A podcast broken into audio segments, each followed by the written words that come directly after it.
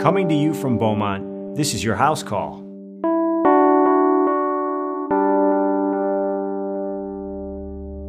It was about five years ago that I had a group of friends that I was um, spending some time with that tried to recruit me to give indoor soccer a chance. I won't presume that you, dear listener, uh, know everything that there is to know about uh, the ins and outs of indoor soccer. Um, I'll try to broadly sum it up for you the best I can. So, it's soccer or football, depending on which continent you live on. It's played um, indoor, obviously, on a very large, usually artificial turf surface. Um, it's faster than regular soccer. It's really kind of a hybrid of, of hockey and soccer and it's arguably one of the most vicious sports that I can think of. So I'm playing defense, and um, the ball comes whizzing in my direction, and um, there's another player that's roughly the same distance from the ball as I am. And this is what we call in soccer the dreaded 50 50 ball. And anybody that knows soccer knows that that's usually where most bad injuries start, is the dreaded 50 50 ball. So we both make contact with the ball, kicking it, at exactly the same moment, and, and something crazy happens. The ball goes absolutely nowhere, but all of the uh, Newtonian physics uh, is suddenly directed right into my ankle. And my ankle goes in a direction that uh, I don't think it was biologically engineered to go. And so I crash in a heap on the turf and I, am I'm, I'm, experiencing a feeling that at this point I can only describe as uh, what it would be like to step in a bear trap. And, and my initial reaction to this is pure self deprecation. Uh, why the heck am I a, a mid 30s guy playing indoor soccer for the first time? The next string of questions, though, I think is, is where I want to go with today's conversation it was a, a, a, cluster of questions that, in hindsight, may have been a little bit irrational, but appropriate nonetheless. Questions like, okay, I've done this. Should I go to the hospital? Should I go to the emergency room? Should I go to urgent care? Should I ice it and just wait it out for a few days and see where it goes? Should I take my shoe off? Should I leave my shoe on? Am I going to need surgery, x rays? All these things start flooding into my mind. Our focus today is going to be on sports medicine, and we're going to talk about a whole bunch of different topics, including managing injuries like uh, what I just mentioned in my last story. Hello, and welcome to the Beaumont House Call podcast. I'm Dr. Nick Gilpin, and I'm here to help you and your family live a smarter, healthier life. My guest today is Dr. Sharif Bishai. Sharif, thanks for coming on the podcast. Thank you for having me. Sharif, you're an orthopedic surgeon and you're a sports medicine doc. Um, could you take a minute or two and just kind of walk us through the ins and outs of that and tell us how you landed in your current profession? All right. So, sports medicine, so obviously it's the medicine revolving around what people like to do for fun. It doesn't necessarily have to be sports, but activities that they enjoy. It has to do more from the standpoint in orthopedics of more of a ligament type doctor, not a, a bone trauma doctor. So I'm going to see more of the types of injuries such as rotator cuffs, knee injuries of the soft tissue, your ankle injury that you discussed in the opening. And so when I see those types of things, those are the types of patients that I'm going to see, and their goals are to get back to their normal lifestyle. I'm not seeing somebody at the end of life that needs a joint replacement or later in life that needs a joint replacement, I'm looking at the person that is younger, active, or even older and active, but the key, active. Okay. And with that, it, uh, my goal is to get them back to doing the things that they enjoy. Sure. And so, how I got here is very similar to how you described your story. I was in my mid teens and I injured my knee. And I had a really great relationship with my orthopedic surgeon, and he was a sports medicine doc, and the rest is history. Okay. So, my goal was to pay it forward and do the same. I, understand that not all sports medicine is created equal. I understand that many sports medicine doctors are fall in the orthopedic surgery umbrella. There's some sports medicine doctors that fall in the uh, more maybe primary care or family practice umbrella. Could you talk a little bit about if there's a difference? Sure. I mean, they're both necessary for getting these people back to their normal activities. The sports medicine orthopedic surgeon, like myself, can do it where we see the patients in the clinic. If that patient needs casting or anything like that that is still non operative, we can handle that. At the same time, though, when it's time for surgical intervention, that's where we also can continue with that care of that patient. Okay. The sports medicine primary care physician is very similar, but is non operative. Right. It stops when the surgery starts becoming the conversation. And oftentimes then referred to us. I, I'm aware personally, uh, and from talking to patients and family and friends, that there's a lot of misinformed people out there when it comes to managing sports injuries. I think I'm probably one of them. So I want to use my um, my little story that I told in the beginning as sort of a launching point and say, okay, here I am. I'm I'm uh, uh, you know Joe Weekend Warrior, and I just went out and I just blew my ankle or I just tweaked my knee. What do I do now? What's what are my first steps? What are some things that I need to keep my eyes on? Well, I think the most important thing is anytime you injure yourself, you're probably going to have some swelling. So first, try to keep that swelling down.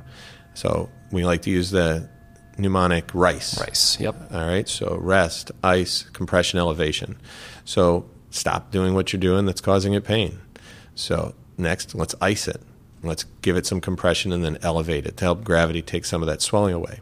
Okay. If you're finding that that's not helping, medication isn't helping with your pain, can't weight bear, can't do normal activities without pain that's debilitating, I think it's getting beyond that initial rice technique and possibly need to see somebody at that point. So I want to I want to key in because you mentioned ice, and and that's I want to be very clear about this to people that are listening. Ice is really better for the new onset injury, whether it's a ligament, a tendon, a muscle. If it's acute, we should be putting ice on it. I agree. Okay, fair. When is heat going to come into play? So it's the, just like when we're playing sports, you warm up and you cool down. So if you're trying to do something where you're going to go be active, heat is going to be helpful. It's going to loosen up the muscle, draw blood to it, and allow you to get out there and, and be active. That's why you see the trainers on the sidelines doing rub downs for patients before a game. They're trying to get that muscle firing, and that heat will help. Now, after that, what we're trying to do is calm the muscle down or calm down the joint. And how do you do that? Ice, because that's an anti inflammatory, so it's going to bring down the swelling. Okay. Okay, that makes good sense. Medications that can also help with inflammation. Can we talk about that for a sure. second? Yeah. So. So I think anti-inflammatories are very helpful. I, I use them for almost every patient of mine. I think we need to obviously be careful and stay in contact with the primary care physicians Sure. and understand what their kidney and liver functions are, and if they have other heart conditions. Sometimes that might not be the best choice for them. But if they can take it, I think it's a great first line of defense to keep the swelling down. It does work for some pain relief without putting a patient on a pain pill, and so I think it is helpful for those people. So if I'm a runner or a hockey player or or whatever, I should probably have a bottle of ibuprofen sitting in my medicine cabinet. That'd probably be a good move. Or would Tylenol be better, or does it really make a difference? You know, Tylenol does have some anti-inflammatory qualities, but a true anti-inflammatory like a Motrin or a Aleve or Naprosyn or any of these other ones would probably be helpful as well. I'm going to give you a sort of a chapter two of the story that I told earlier, and that is that um, when I did this to my ankle, um, for better or worse, I, I didn't really do anything about it. I, I decided that I was a, a tough guy and I was going to just ice it at home and take some ibuprofen and and I was going to limp around for a, a long time, and, and that's exactly what I did. So,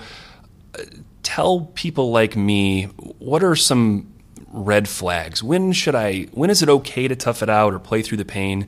Versus when do I need to get my butt to a doctor? So that's a great question. I get that quite a bit from my patients because many times they show up three, four, five weeks, months, years later, and you just ask them like, "What were you thinking at this time?"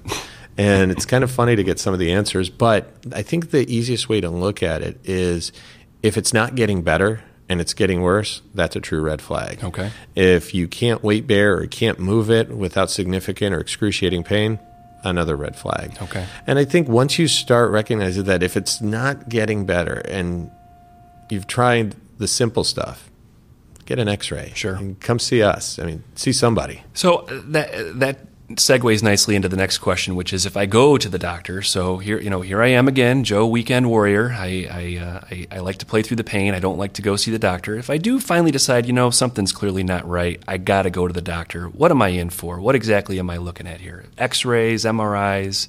Where are we going with this? So I think the simplest start is a good history. You tell me your story. I'm listening.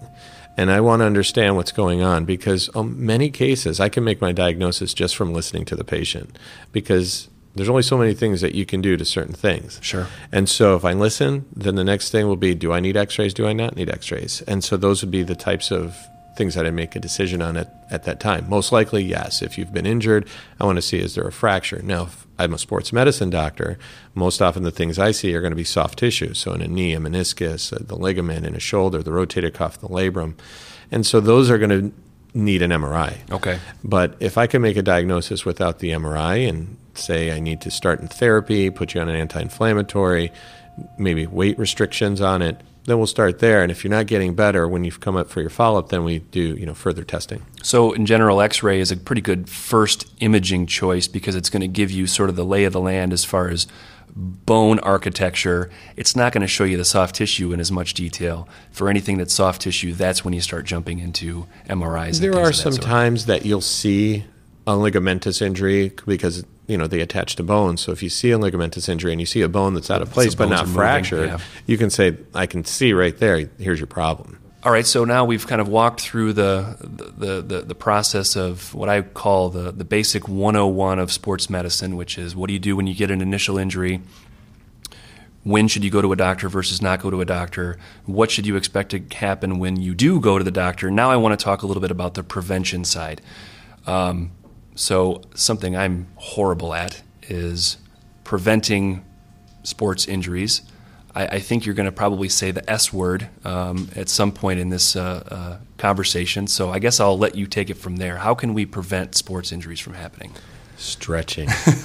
Is that the S word you're looking for? That was the one. I mean, and that's the thing. And I, my favorite is when I talk to a patient and I say, all right, they said, I went out for this 45 minute run. I said, okay. And then my hamstring started hurting. And I ask them, well, how long did you stretch for? They're like, I pulled up my leg a little bit. I sat, you know, put foot to foot, pushed my knees down, you know, the kind of stuff you did, you know, 1950s, you know, videos that they showed us for calisthenics. Right. That doesn't work. You really got to stretch. Sure. And then you have to have good shoes. You have to, you know, there's a lot that goes into being an athlete these days. Yeah. Whether you're a weekend warrior or an elite athlete. And so I think stretching, Okay. you know, good health. I mean, if you don't, if you're not cardiovascularly fit, don't do something that's out of your wheelhouse. So I think you got to stay in shape. Now, at the same time, there's patient, there's probably people listening right now and says, "Well, maybe I'm out of shape and I don't want." He's saying that I can't do this. No, you can, but pace yourself. Start slow, work your way up, set goals, and go forward. So I think goals are important in sports medicine because I think many times, just like in your case, you're mid 30s and somebody told you, hey, let's go play this sport that I've never played before and put you out with a bunch of guys that were already playing it, you kind of set yourself up for disaster. It, it would have been better if I wasn't also the worst player on the team. Fair enough. but I think that's the point is is know know your limits, Right. But push your limits. Of course. And I think that's where you're going to persevere and you're going to become a better athlete and more healthy and be happier with yourself. Do you find people are coming to see you um, not just because of sports injuries, but also do you find that you have a population of patients that come to see you uh, because they're thinking about maybe playing a sport or they're thinking about getting into something and they want some some proactive prescription advice? I I, do, I have seen that. It's Yeah. not you know a big part of my practice, Right. but I, I love those patients. Maybe they had an injury once upon a time and they Right. want to do something again and they're like, okay, I don't want that to happen again. Absolutely. Yeah. The the ones I see that the most, believe it or not, are the military. Okay. You know, they've been hurt in the past and they want they're they're in the military or want to join the military and they're like, what do I need to do to get to that? I want to kind of jump topics a little bit now and, and get into some other stuff. This is kind of the the, the potpourri of sports medicine. Um, and I know just from knowing you and, and from talking to you about things in the past, I know that one of your real interests is in shoulder medicine. So I'm going to kind of give you the, the mic to talk about what's hot right now in shoulders. And, and I know you're going to be jumping on a plane real soon and going to a shoulder conference. So, what, what kind of stuff is going on in your world? You know, it's shoulders interesting because it's one of the few joints that really has six degrees of freedom. It can go in pretty much every direction, and it is essentially an unstable joint. And what stabilizes the joint is the ligaments, the muscles, the tendons, and and so when you look at the a shoulder, there's a lot of places it can go wrong. So that's where I think I'm challenged by it, and mm-hmm. I'm intrigued by it. I myself just had surgery on mine eight weeks ago, so now I'm also in the patient. I'm wearing a patient hat, not just a doctor hat. And you're not in a sling, so no, I'm out of it already. Good for you. Yeah, so I'm pretty excited about that. But I think where I get excited about shoulders, there's a lot of things that I can do there. I can do anything from a younger patient where they have a labral injury from sure. an, a dislocation, and I can fix that, and get them back to the sports that they choose. As far as having unstable shoulders that are chronically unstable and doing interesting procedures like what we call a coracoid transfer. Mm-hmm. Um, and I spent about six months really perfecting that procedure because I do it arthroscopically, and I'm probably one of a handful in the U.S. that do it that way. Wow and so that's kind of been my you know climb to the top of the mountain. So that's the one i'm really proud of. Now i go as far as towards the end of the life of a shoulder and replacement and getting you know that chronic pain patient that has very limited range of motion, very limited function, and then replace that shoulder and give them their range of motion, their function, and most importantly, make them pain free. So it's that joint for me that I fix that I can do from the beginning to end, and that's exciting because that's a huge population of patients from all over the place, and it's exciting to meet those people. Oh, absolutely. I, I want to key in on on, on pain free because uh, that is a, a, sort of a buzzy idea right now, right? With um, the opioid epidemic that's going on, and and uh, you know, we want to do everything we can as doctors to to not hook patients.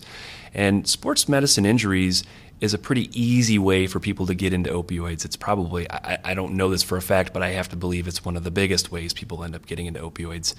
Um, are there anything that's or, or, things that are going on right now in sports medicine that we're doing to sort of challenge the opioid epidemic? Well, I think there's multiple things we can do. I think we start by prescribing in the clinic an anti inflammatory or possibly some type of other non narcotic pill for the patient versus just don't jump right into right. Yeah. You know, shotgun right here. I'm going to write you yep. a script, and there, there it is. And next thing you know, that patient has the script, maybe uses one or two or three, but has this sitting in a in their cupboard, and whether they take it, their children take it, somebody else takes it, who knows? And so I think when we do write those, write for less. And then I think we need to communicate with patients because I think an educated patient is a better patient. Mm-hmm. And they need to understand the consequences of taking these types of medications. And sometimes they don't. Yeah. So, interestingly enough, this morning I did two surgeries, and they're the first two in the state of Michigan where we actually used a long lasting nerve block that will last for anywhere between 72 and 96 hours to help with the pain relief. Really? Which gets them through the first few days, which are the worst few days. Of course. And uh, what we're seeing already, it just was FDA approved a week ago. And in the small group of my colleagues that already have started, we're seeing almost no narcotic use in that first week, really? even after big surgeries like ACL reconstructions, rotator cuff repairs, shoulder replacements. So that's pretty exciting already. Wow. And so that's on us. And so that's what I can do besides educating. And so we talk to the anesthesiologists and, and get them on board. Ironically, the two people that I did this morning were both firefighters. Mm-hmm. So when I came up to them and I said, I want to do this. What do you think? They're like, absolutely. And For one, sure. of, one of them had a story that last week was seeing an 80 year old uh, who had just had a hip replacement and was on the ground because she took too many of her narcotics. Hmm. And so there is no age, mm-hmm. there is no sex, there is no whatever type of who's the person that's going to get this. Wow. Anybody can get this. That sounds really uh, like a great opportunity to get people away from, like you said, the first three, four days post op, which is right. when most people are gobbling up those pain medications. Absolutely. And I would challenge patients to look for doctors out there that want to be opioid sparing because we're out there. Yeah. And I think, you know, we're not saying we're not going to give you any if you need it, but we're also going to be very careful to not do something that is unnecessary. Well, and not to get too too in the health policy weeds, it's also getting more and more challenging for doctors to prescribe narcotics to patients. Patients may need them, they may want them, but it's getting harder and harder for your doctor to give you a prescription for narcotics. They're they're limited on how many numbers of days they can give you, and number Absolutely. of pills they can give you. So this is exciting that this is an opportunity to to get away from all that business. Speaking of of um, narcotic sparing or opioid sparing medications. Um, let's talk about joint injections for a minute, because I know this is something that, that you guys do a lot of. The bread in and butter practice. of you know making you feel better before surgery. So I, I hear stories all the time. Buddies of mine, um, maybe you know, an athlete who who uh, you know tweaked his knee, got a steroid injection in his knee. Now he's running a four three forty. You know, where's the science on this? Is this a good thing, neutral thing? Talk about it. So I, I think depends. And so for me, I, I think a, a steroid shot is very helpful for a patient if they have inflammation or what we call synovitis, the lining of the knee is irritated. Sometimes it might be a mechanical problem like a meniscus tear and patient is in season and can't have surgery right now or a patient isn't as healthy and can't have a surgery. A steroid is a great place to start. It's kind of like the anti-inflammatory Sure. but in an injection form. Directly bathing that joint in an Correct. anti-inflammatory. Sure. Correct. Now, we don't want to use too many of those because some of these, uh, some of the numbing medicine that we use can actually beat up the cartilage. Okay. The steroids can actually beat up some of the tendons. So you, you got to be careful. So if your doctor is giving you shot after shot after shot, that's not actually a great thing. There, you got to take care of the problem at some point. Okay. Now, when we start getting further along in the cascade of, let's talk about arthritis, we're going to talk about, you know, viscosupplementation or the, what many people know as the chicken shots, the lubricating shots. There's a million different, you know, synonyms for it. And those actually have done very well. And over the last couple of years, they've gotten some bad publicity by, unfortunately, the Orthopedic Surgery Academy. And unfortunately, insurance carriers, as soon as they see that, say we're going to stop paying for those. Well, the good news is some of them that initially said that they were going to stop are going to keep paying for them, at least for now. So this is great because most cases, their insurance will cover it for. So these patients that are listening right now, this is an opportunity for them. Now, those work to a point. Okay. And at some point, you're either left with do something or do nothing, as I tell my patients. And if do nothing, it means ride it out, and do something might be a replacement. Yep. And so that's where the decision making process goes. And, you know, I get probably five to 10 calls a week about stem cells.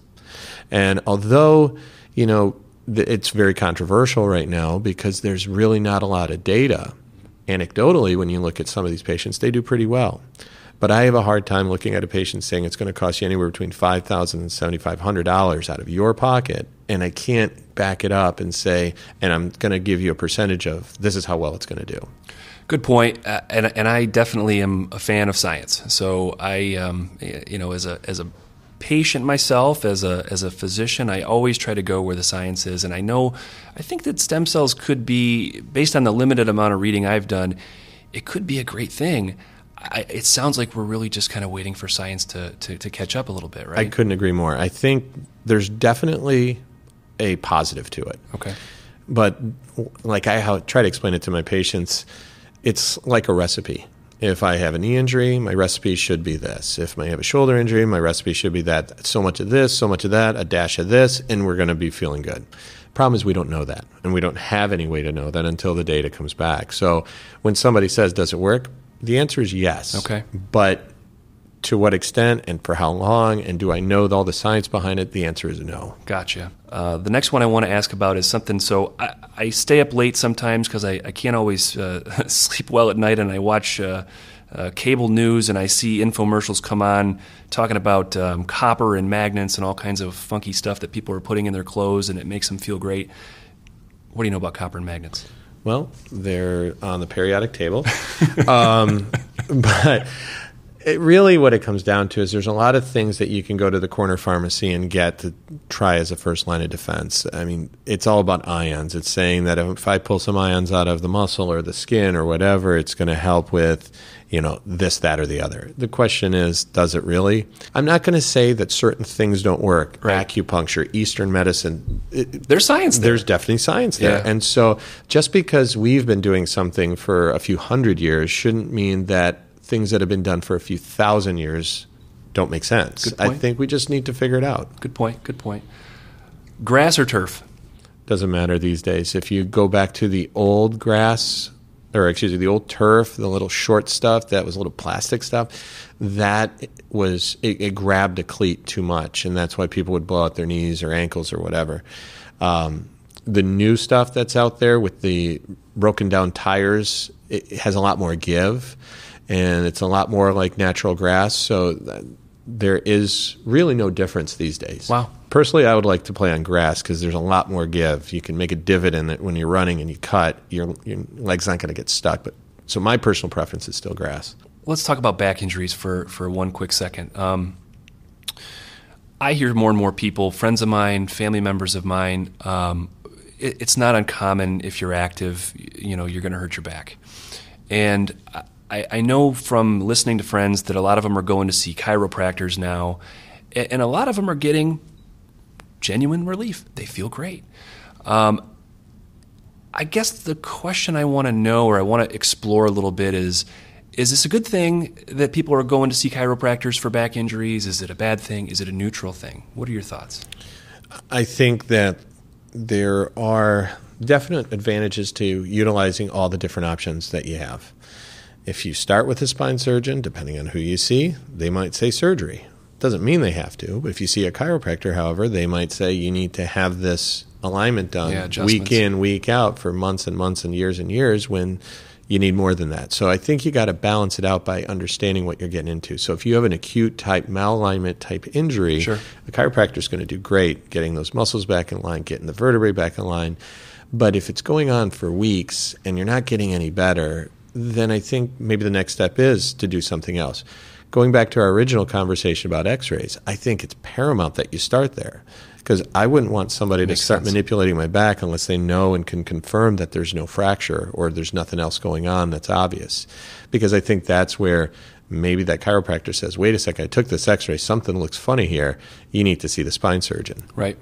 That makes good sense. I I think it would also be important to point out right now that just like not all doctors are created equal, I'm sure not all chiropractors are created equal. I'm sure there's some very good, well meaning chiropractors that really genuinely do phenomenal work, Mm-hmm. just like I'm sure there's probably some doctors that do less than fine work. I couldn't agree more. Okay, fair point. Sharif, you've been a great guest, and I thank you for coming on the podcast. Um, that's about all we got time for today. I want to thank Dr. Bishai for coming on. Always nice to chat with you. Absolutely. I appreciate you having me on. I should um, also mention the, that my co-host, uh, Dr. Asha Shajahan, and I are working uh, on future Beaumont House Call podcasts. We're going to explore lots and lots of other topics in the future, including uh, an innovative cancer treatment um, through proton technology. We're also looking for uh, smarter ways for people to help uh, manage their diabetes. Um, Dr. Shajahan is going to talk about the loneliness epidemic in a future podcast, uh, which is something that affects lives uh, of more people than one would think. Um, I also want to remind you to send along any questions or suggestions that you have to podcast at beaumont.org. In a future podcast, Dr. Shajahan and I will answer our mailbag. And with that, I will leave you with today's healthy thought. Being active is an incredibly important part of your overall health and wellness, and injuries are bound to happen as we become more and more active. Knowing how to prevent and manage sports related injuries with the help of your doctor is a valuable tool that will keep you moving well into your later years. Thank you.